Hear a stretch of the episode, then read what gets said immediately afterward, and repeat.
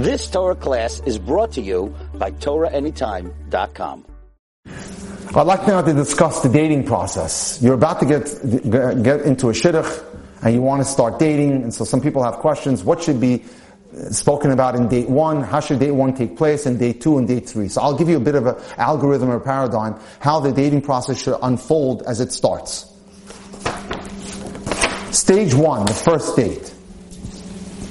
People put so many expectations into their first meeting with someone new. They hope that they'll like the, per- the way the person looks. And they'll feel comfortable right away with that new boy or new girl. You hope that the conversation will be easy. You want to have fun with them. You want to feel a strong connection right away. You'd like to get a sense that you found the one, the one for you, the right one, the soulmate. Some of these expectations are reasonable and some of them are overly ambitious because they may not happen. You may not get your answers on date one. You stand a better chance of having a successful first date if you view your first meeting with that stranger simply as an opportunity to break the ice with someone new and nothing more. So don't put extra stress and extra pressure on yourself. How do you measure the success of a first date? If when it's finished, you can agree to go out with the other person again. So if it's neutral or better, you can move forward to the second date. This may sound disappointing to many of you. Many people want the first date to go so well that you feel so excited and you'll be like seeing stars and all that. But the first date is far too early to feel excited about your dating partner or to have any sense of what's going to happen next. A large percentage of successful matches get off to a slow start.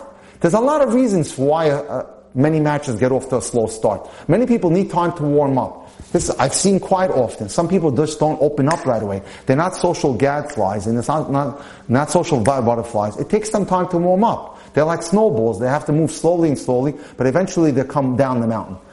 And their conversation sometimes doesn't flow right away. One of the daters could have had a bad day at work or school, simply not been feeling well. And that's going to affect how they interact on the date.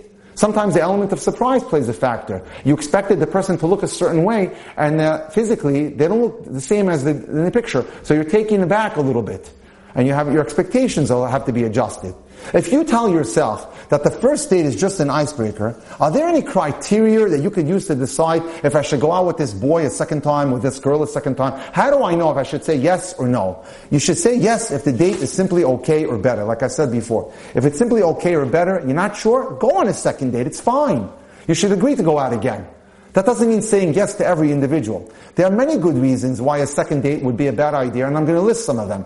You may want different things out of life. You'd like to become a Torah scholar for 10 and 12 years and sit in kollel. She has no intention of having a husband do so. That's a problem. You'd like to have seven or eight or nine children. She's thinking of 1.5 children and a dog. Problem. So you have to have common expectations and common beliefs.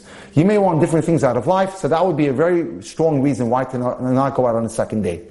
Or you may be uh, feeling uncomfortable with the other person. You may feel that you can never get used to their appearance. Not for me right? We see, you see very clearly that that person, that the, he or she are very far from what you're looking for. You can reach these conclusions even though you thoroughly checked out the other person before agreeing to go out. Now, what are first dates do's? What are first dates don'ts? Now, what should I talk about? Here we go. Airplane talk is perfect date conversation. Imagine yourself on a 10 hour flight from New York to Tel Aviv.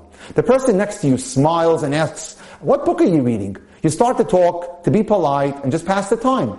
You're not going to reveal anything too deep about yourself, but there are things to talk about. And that's how you would want to go ahead and proceed with date number one. On the first date, you can share an entertaining anecdote, talk about an interesting hobby, briefly describe your job, comment on surroundings, play Jewish geography, and not get into anything too deeply. So you want to keep it basically as, you know, light as possible. Be careful not to talk about deeply personal matters or emotions, not on the first date. Even if you're, even if you're feeling very comfortable with the person. One person described how they, these premature revelations make her feel. I, am so easy to talk to that men sometimes tell me the deepest, darkest secrets on their first, on our first date. And I'm not comfortable with that. It makes me very uncomfortable, she says. I wonder what kind of person would bear their soul to someone they don't even know. They just met that person. Next, for date number one. Come prepared with some interesting stories or observations that can help a conversation start moving. In these days in Asia, you could talk about the political climate in America, the rallies that we've had, the protests, what's going on with Corona, whatever it may be. Or a beautiful story that you heard on a WhatsApp chat or a Torah Anytime video or any other video, or a nice Devar Torah they may have heard at the Shabbos table or in Shul. Be patient on date number one. It may take the person that you're dating a little time to warm up. Give them time to get comfortable. You can ask that person, the he or she, questions that start with how, when, or why, because most people will answer them with a few sentences instead of simply yes or no. Again, ask questions that start with how, when, how did you get that job? When did you decide to move to this city and why? Again, don't imagine how you could be married to that person. Sometimes we sit there on the first date and we're already making cheshbonis or calculations. Not for me. How long am I going to go out with them? Can I be married to that person? Whoa, stop. Put the pedal to the, rather, put the, put the, put the brakes on. It's scary to imagine being married to someone you just met who slurps their soup certain way or acts funny. So try to push these thoughts aside. Instead, tell yourself, I'm here to have fun and just enjoy myself. And I'm not here to worry about anything else. So that's very important. Next, as you move on to day two, day three, you want to establish more emotional intimacy.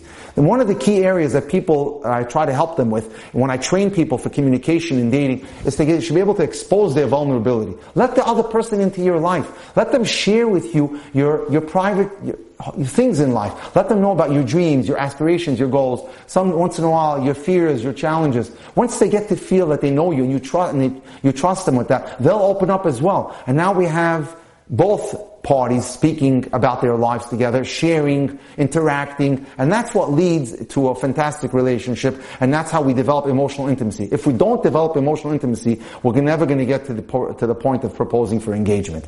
So that's important. You've got to be able to open up and share about your life to that person. And if you're, you've done all that and you've dated successfully, you get to the last stage, which is making the leap of faith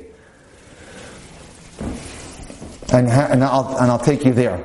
So uh, we'll start that very soon. But th- these are the basic crux of the stages of dating. And if you follow that, and you ask good pointed questions, you'll be fine. If you need help with asking questions, reach out to me. I'll be more than happy to share with you many questions that I've taught people to ask. I even have a PDF on it. Again, if you need that PDF, WhatsApp me at 305-206-1916 and it's a nice list of questions you can ask. Not everyone is meant obviously to be asked at the early part, but I'll have to teach you as to when to ask certain questions at what level or what stage of the dating process.